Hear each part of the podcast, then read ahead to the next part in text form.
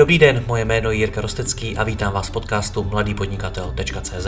Od roku 2015 vám každý týden přináším nové rozhovory o podnikání, osobním rozvoji a marketingu. Všechny najdete nejen zde jako audio, ale i jako video na webu www.mladýpodnikatel.cz. Pokračovat v mé tvorbě mohu i díky partnerům. Jedním z nich je i lídr v poskytování komplexních expanzních služeb pro e-shopy Expandeco.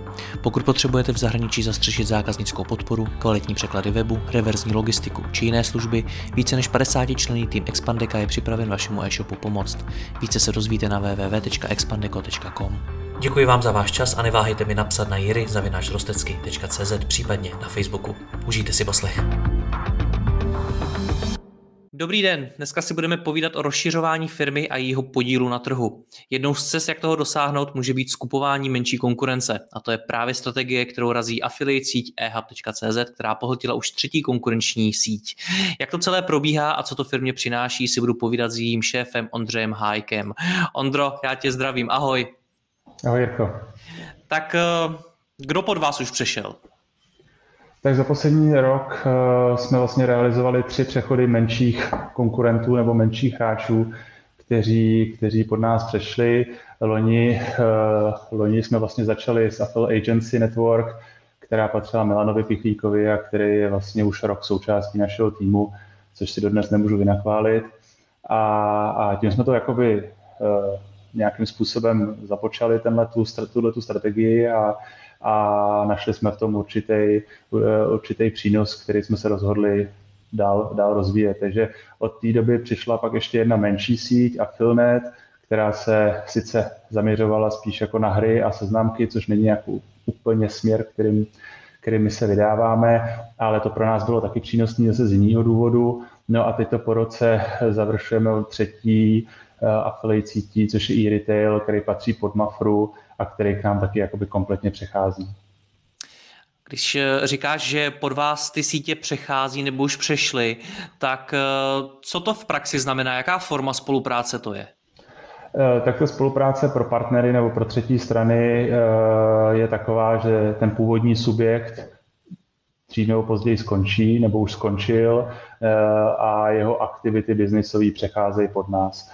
Každý ten deal byl něčím specifický, případě Milana nebo vlastně Apple Agency jako toho, toho prvního případu, tak to dokonce dopadlo tím, že Milan je součástí e-hubu nejen jako tým, ale, ale jako společník.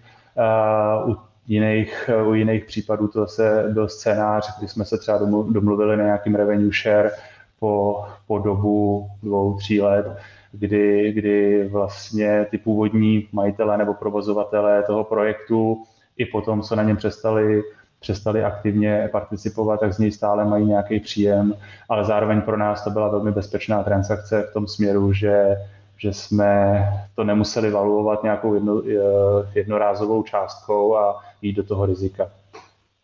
Proč to celý děláte? Co vás k tomu motivuje? Hele, asi na začátku nás k tomu motivovalo to, že, eh, nebo mě osobně trápilo, že na tom českém trhu je spousta hráčů, který, a to teď není jenom, pro, není jenom v affiliate odvětví, jo, ale, ale eh, může se to tý, asi se týká pravděpodobně každého odvětví. Ale to našem konkrétním mě trápilo, že tady spousta menších hráčů, kteří si prostě hráli nebo kopali na svém písečku a snažili se něčeho docílit, ale ten trh jako takový celek docela stagnoval, protože Eh, ty sítě různě šly proti sobě, různě bojovaly o ty samé klienty, každý vyvíjel technologicky v zásadě to samý, takže místo toho, aby nějaký, eh, nějaká větší skupina těch hráčů dohromady se snažila vybudovat něco většího, tak spousta té energie padlo vlastně na ten konkurenční nebo pseudokonkurenční boj. To mě trápilo a zároveň jsem věděl, že jakoby poza těch projektů jsou kvalitní lidi, že to je škoda. Takže tak nějak bylo iniciované to naše spojení s Apple Agency Network a, a pak jsme v tom už pokračovali, protože jsme tušili, že jsou další hráči, kteří jsou menší, kteří se kdysi rozhodli, že do, toho, do tohohle biznesu půjdou.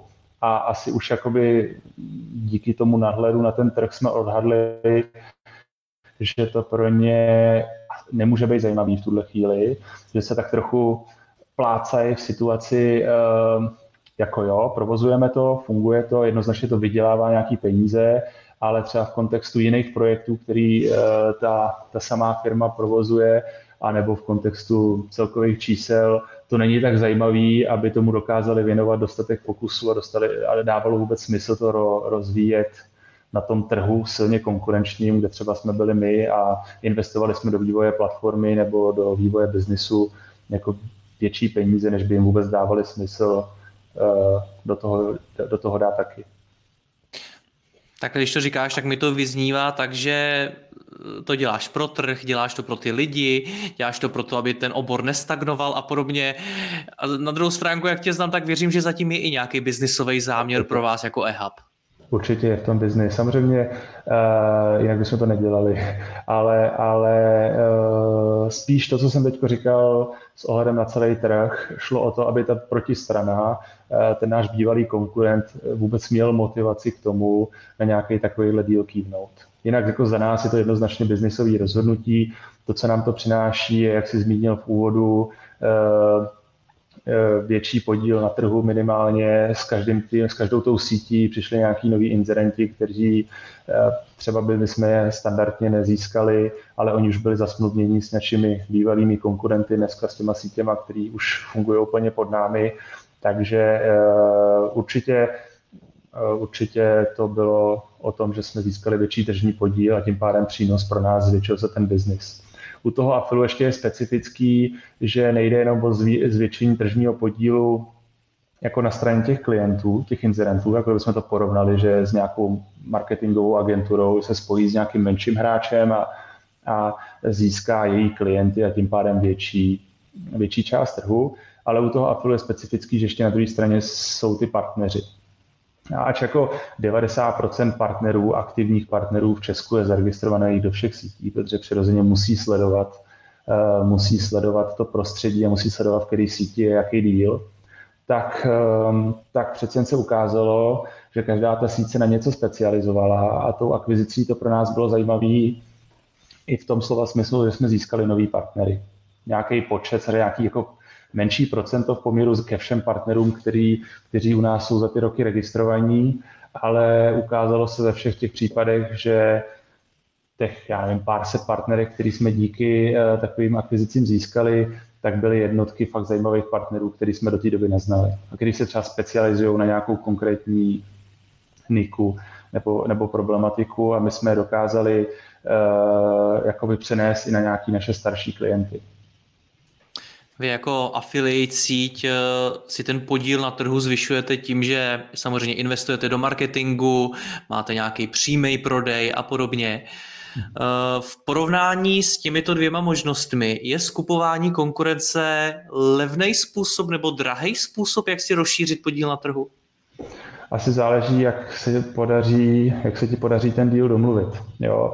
Já jsem říkal, že my jsme ani v jednom případě nešli do dílu v tom, slov, v tom klasickém slova smyslu, že by jsme společně nějakým způsobem valuovali toho konkurenta a koupili jsme ho za nějakou, uh, za nějakou předem definovanou částku.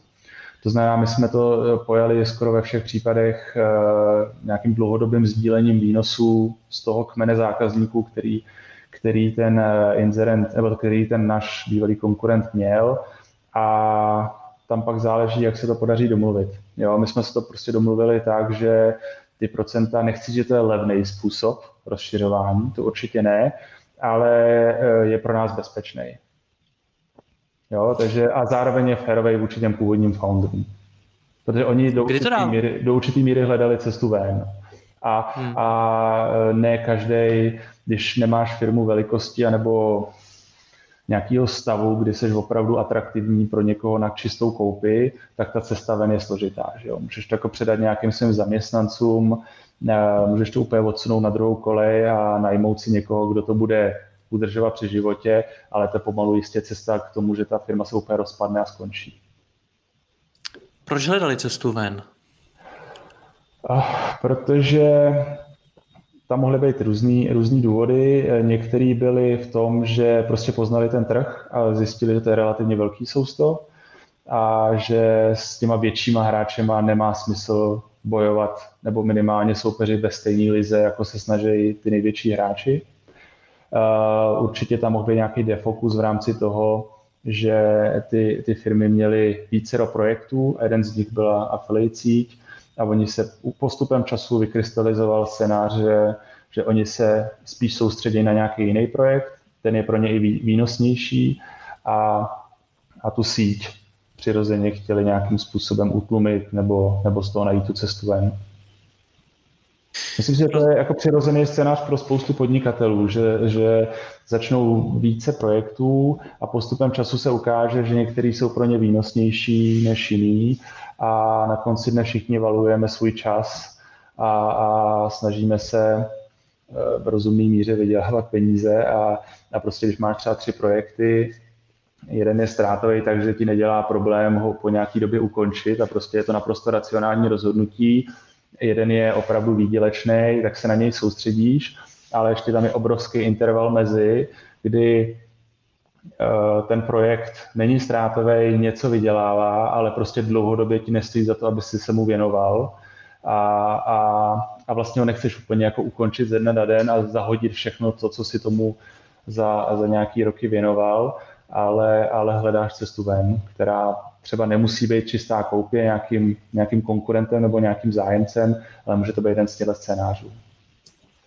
Já nevím, jak je to ve vašem oboru, ale v jiných oborech vnímám, že tam velkou roli hraje i únava těch zakladatelů, že už prostě to dělají dost dlouho a chtějí začít něco nového. S tím jsi se taky setkal?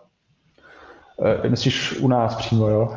Nebo no, jako... myslím, nemyslím u se, jako ty, jako uh, zakladatel e-hubu, ale myslím tím uh, právě u těch, těch firm, uh, u kterých jste jednali o tom, že uh, nějakým způsobem pohltíte, jak jsme to řekli na začátku, a ať už to vyšlo nebo ne. Určitě, Hele, ale i zcela upřímně, já jsem si to dělal srandu, ale to se, to se nám děje všem. E, I když ten biznis pokračuje a dává to naprostý smysl, tak občas se, když už to děláš roky, jo, nebo to děláš třeba 10 let a víc, tak se přirozeně objevují situace, kdy, kdy se nad tím jako pozastavíš a zamyslíš se nad tím, jestli, jestli jsi ještě správný šéf třeba toho projektu, jestli uh, by neměl přijít někdo uh, s, jako, s čerstvým větrem do plachet a, a prostě to znova nakopnou, protože určitě ten drive, který má člověk na začátku, eh, je poměrně složitý si udržet dlouhodobě. Ale Jak to máš? abych ti odpověděl, odpověděl na tvou otázku, určitě i to byl faktor u těch, u těch třech sítí, který, který pod nás přešly. Jak máš to v hlavě srovnaný ty, kdy je to prostě úplně normální, občasná únava, protože se ten biznis nějakým způsobem vyvíjí mm-hmm. a kdy už eh, na sobě začneš cítit, že jsi třeba brzdou pro ten biznis nebo že už je to prostě nějaký větší problém. Jak to máš srovnaný ty jako šéf firmy? Tak dokávat v té firmě chci jako aktivně působit, tak asi se s tím musím prostě blesku rychle vyrovnat s, takovou, s takovým stavem a musím si říct, že uh, pokud fakt dostanu pocit, že jsem brzda pro zbytek týmu, no, tak to musím ze dne na den vyřešit a, a taková situace nemůže, jako je netolerovatelná, že jo. Ale, ale občas se prostě stane ne, že nutně si uvědomí, že jsi brzda pro tým, ale ale že už do toho třeba nešlapeš s takovým drivem jako, jako na začátku. To si myslím, že se děje a že to je přirozený a že ani není nutný to jako stoprocentně vyřešit. Jo? Je nutný prostě uh, nějak správně uchopit tu svoji roli v tom, v tom týmu a hlavně, hlavně se ujistit, že, že to pokračuje, že ta firma má nějakou strategii a že, že se jí držíš, protože tvoje hlavní role je to, aby, aby se firma té strategie držela a, a, a dál rostla nebo se držela toho svého plánu, který má. Chápu. V jaký fázi biznisu má smysl začít uvažovat o tom, že začnu skupovat nebo nějakým jiným způsobem přebírat konkurenční firmy?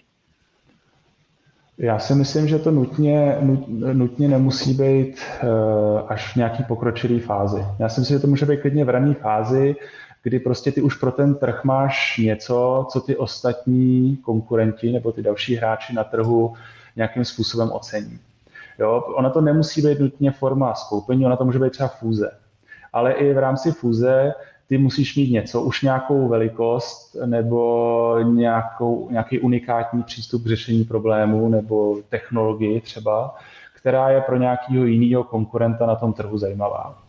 Jo? Může to být opravdu velikost v nějaký pokročilejší fázi, to znamená, ty jsi už tak velký, že si můžeš dovolit doslova skoupit třeba nějaký menší konkurenty, ale můžeš být klidně menší hráč a můžeš se domluvit s jiným menším hráčem, s který nad tím biznesem přemýšlí velmi podobně a můžete se domluvit třeba na fúzi. I to je forma, kdy se ze dvou menších hráčů stane jeden větší, nebo z více menších hráčů se stane, stane jeden větší a dává to zcela smysl a může to být klidně v rané fázi toho projektu. Jak tohle to celý začíná? Jak začíná ta diskuze mezi dvěma konkurenty? Protože v mnoha oborech spolu konkurenti vůbec nemluví a naopak mm-hmm. s, jdou proti sobě. Tak jak to probíhalo u vás? Uh, asi se nějak jako známe všichni, uh, v nějaký diskuzi jsme, ať už pozitivní nebo negativní, z titulu toho, že jsme, že jsme konkurenti a, a prostě mnohdy jsou to třeba otázky, které vysí ve vzduchu roky. Jo, a, a dřív nebo později na to, eh, na to dojde. To je třeba ty naši konkurenti jako věděli, že my jsme o to měli zájem a, a to jsme jim říkali třeba dva roky a ve chvíli, kdy oni sami k tomu dospěli, že hledají tu cestu ven, tak jsme byli přirozeně první, koho oslovili a koho, komu řekli, pojďme se nějakým způsobem domluvit. Takže jako eh, nebál bych se do toho trhu dát nějakou zprávu o tom. Já jsem se třeba jako už x let zpátky, když jsme se bavili s našima konkurentama, netajil tím, že mi nedává smysl, že je na tom trhu spousta menších hráčů a, a že spolu jako soupeříme v nějakých, v nějakých, co se velikosti týče, nebo e, přístupu k provozování affiliate sítě. Jo, prostě jsem jim to říkal a, a ta všichni to věděli a ve chvíli, kdy to někdo chtěl řešit, tak, tak to bylo jednoduchý už docela. Respektive započíst ten dialog bylo jednoduchý. Jak potom probíhá ta integrace úplně cizí firmy do té tvojí firmy?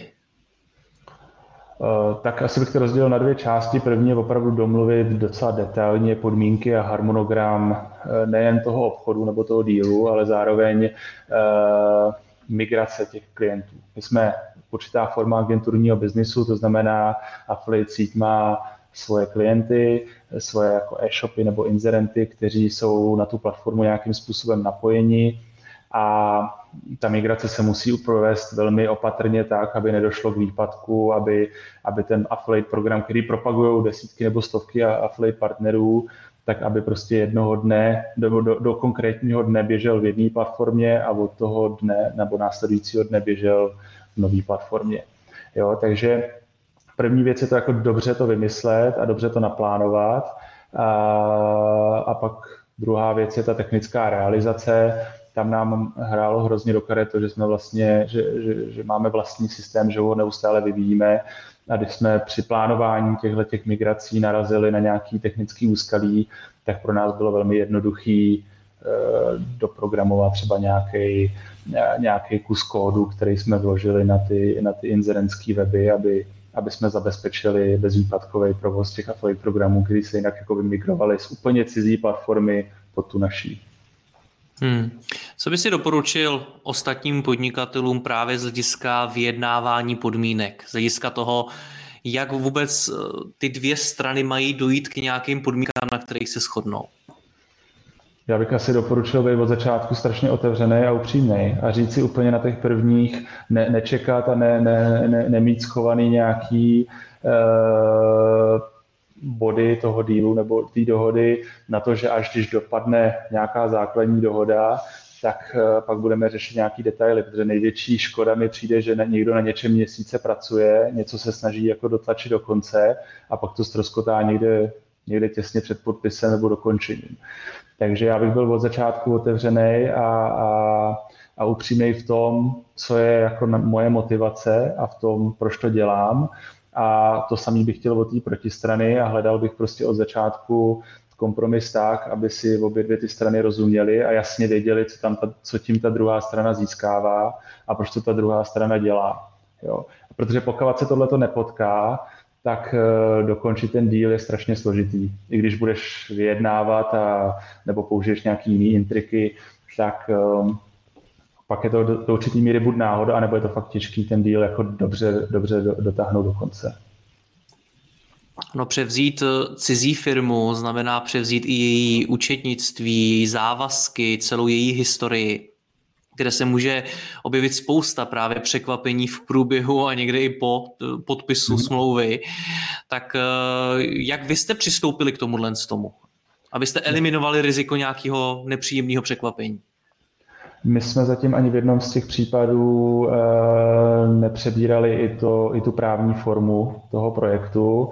My jsme to vlastně vyřešili tím, že a i to možná bylo způsobené e, tou skutečností, že původní provozovatelé v rámci toho subjektu e, e, provozovali třeba ještě jiný projekt. Jo? Takže my jsme se vlastně s nima domluvili na, na, na tom, že ten projekt se řekněme, výjmu z jejich SROčka nebo z jejich, z jejich firmy a přemigroval se na, nějak, na základě nějaký smlouvy pod nás. My jsme nepřebírali ani v jednom případě zodpovědnost za to účetnictví a za ty kostlivce ve skříních a i bych to vlastně doporučil. Myslím, že to není, pokud to není nutný, tak bych se tomu vyhybal. Jako přebírat si hmm. přebírat si tyhle ty věci, a fúzovat zbytečně dvě firmy do jedné, pokud to jde domluvit. Hele, založit firmu jako v Česku je docela, nechci říct jednoduchý v kontextu nebo v porovnání se zbytkem světa, ale podnikatelů, malých podnikatelů je tady spousta, a, ale potom jako to po sobě uklidit v úvozovkách,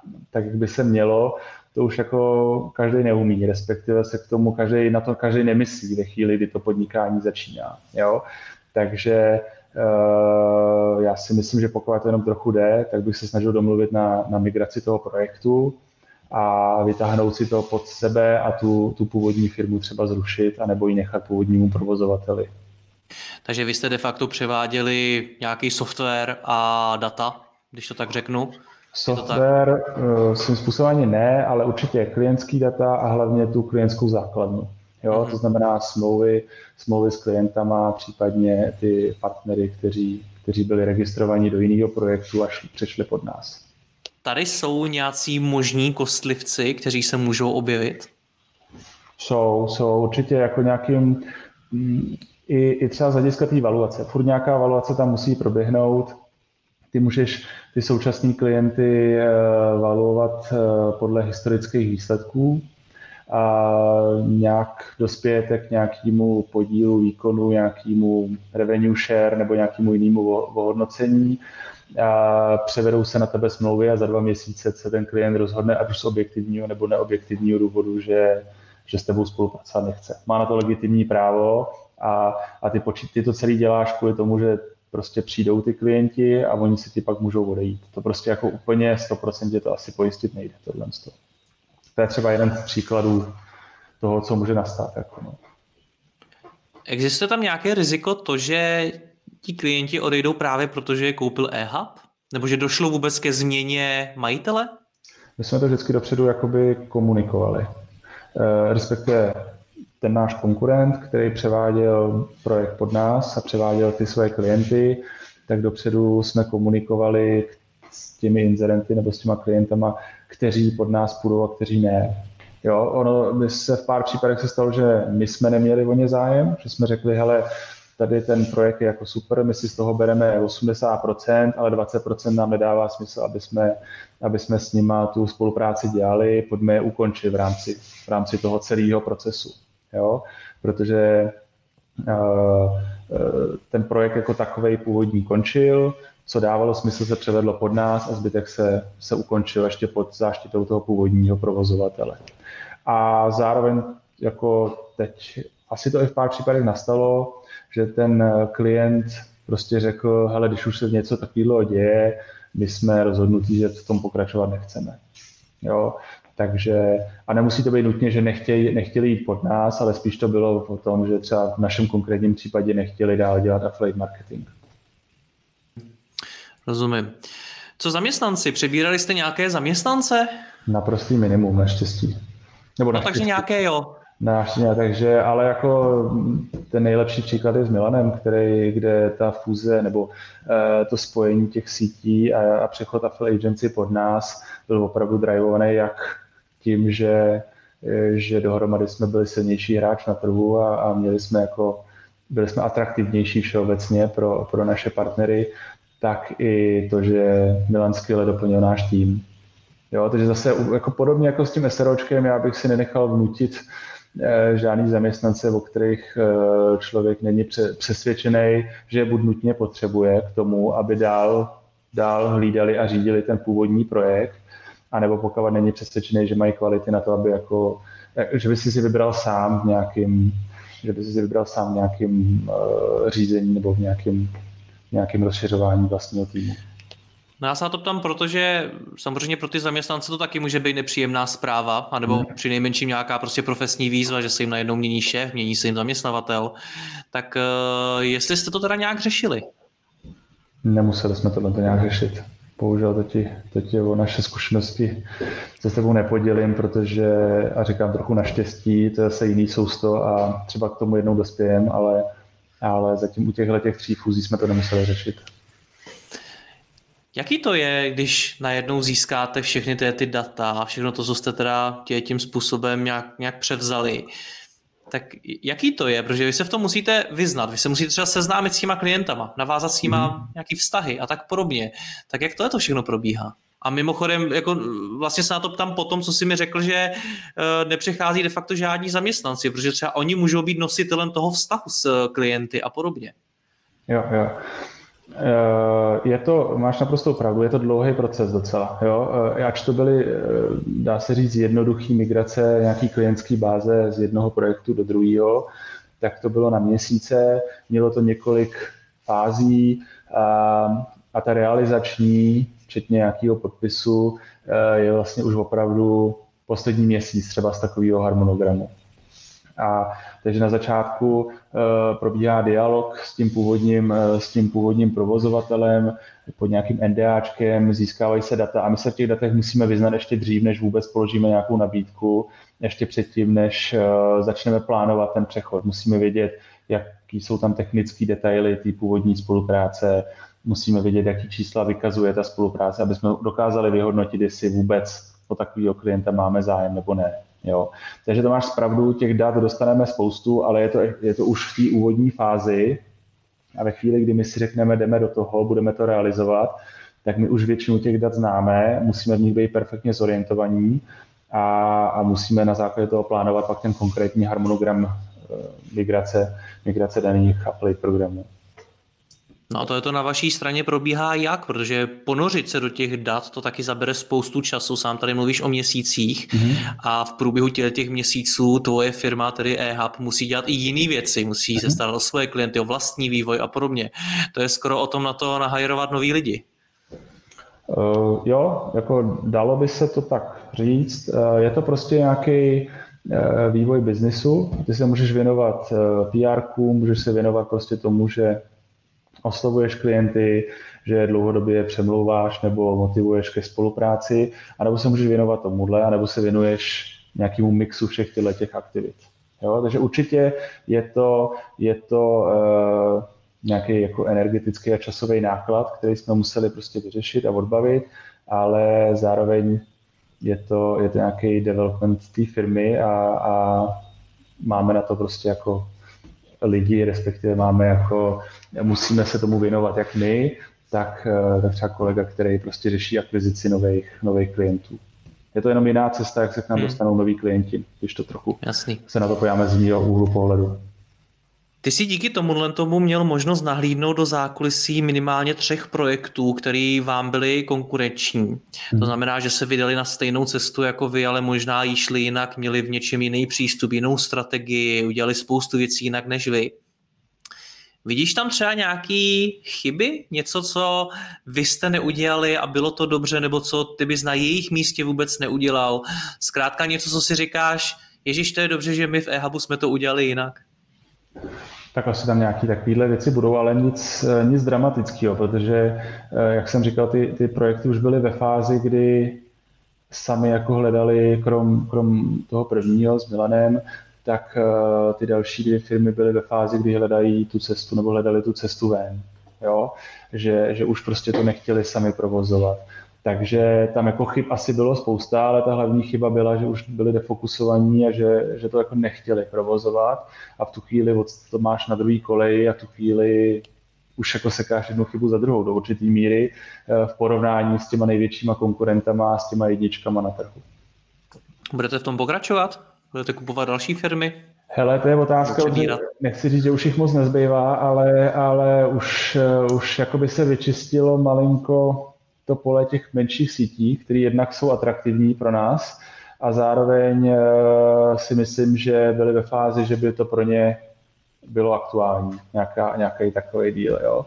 Takže uh, teď si myslím, že v tom nejbližší době nebudeme pokračovat, protože uh, nějaký další nejbližší konkurent, který, který by mohl být zajímavý, tak už ten díl by byl fakt velký relativně.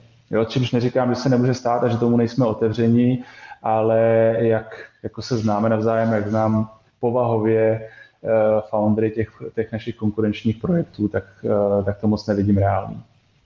Dá se to tam i z hlediska tvojí predikce budoucnosti trhu.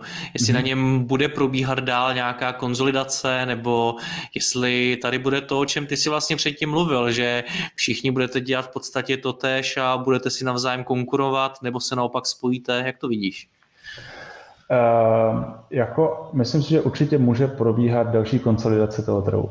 Jo, asi ne úplně tímhle tím stylem, už, by to, už bych očekával, že nejbližší další konsolidace třeba bude fúze jednoho stop nebo dvou stop pěti hráčů.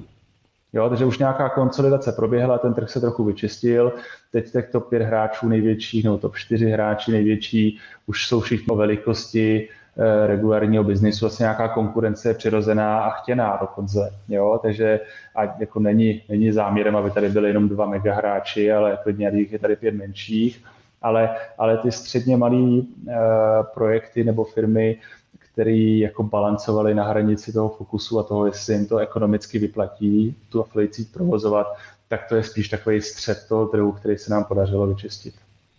Já bych tomu trhu přál, aby ta konsolidace probíhala, aby klidně dopadla nějaká větší fúze, regulární fúze jako dvou velkých hráčů a ještě více akceleroval vývoj na tom trhu, ale uh, jestli se to stane, jestli se to stane prostě v horizontu roku nebo, nebo více, asi to nejsem schopen predikovat. Pojďme schrnout eh, ten způsob přebírání konkurence jakožto cesty, jak si rozšířit eh, podíl na trhu. Eh, pokud mám firmu, přemýšlím nad tím, že se touhletou cestou vydám, tak co by si mi doporučil předem promyslet a jak se do toho pustit?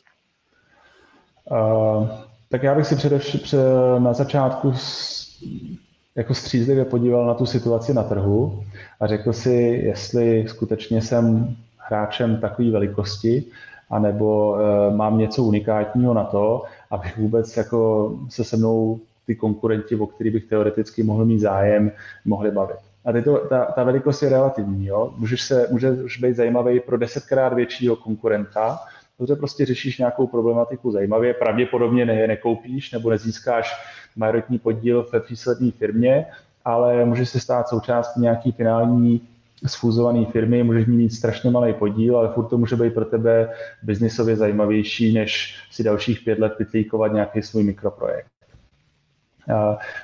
Může to být zajímavý pro hráče, který je cca stejně veliký jako ty a může to být zajímavý, když budeš oslovovat hráče, který je výrazně menší než ty. Tam pak jako je reálný to, že opravdu koupíš a uh, nebo prostě ty jejich aktivity se přesunou pod tebe a ty se s nimi domluvíš na, nějakým, na nějaký formě vypořádání.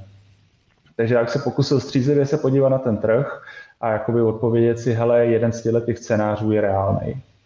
Pak bych do toho trhu dal zprávu, a to zase nemusí být nějaký PR nebo, uh, jo, nebo prostě nějaká vývězka, ale, ale normálně si normálně si věřím, že se ty konkurenti občas někde potkají, nebo jsou nějaké oborové konference, tak si o tom prostě občas prohodit slovo, říct, hele, mi by tohle to dávalo smysl, co si o tom myslíte a nenápadně jako vypustit, eh, vypustit tu myšlenku, že, že, jste tomu otevře, že jsi tomu otevřený. A pak si v zásadě počkat na to, kdy si ta protistrana myslí to samé. Protože když ten, eh, když ten finální impuls jde od té protistrany, tak se ten díl jakoby domlouvá mnohem s nás. Andro, já ti moc děkuji za rozhovor, měj se krásně, ahoj. Taky děkuji, hezký den, ahoj.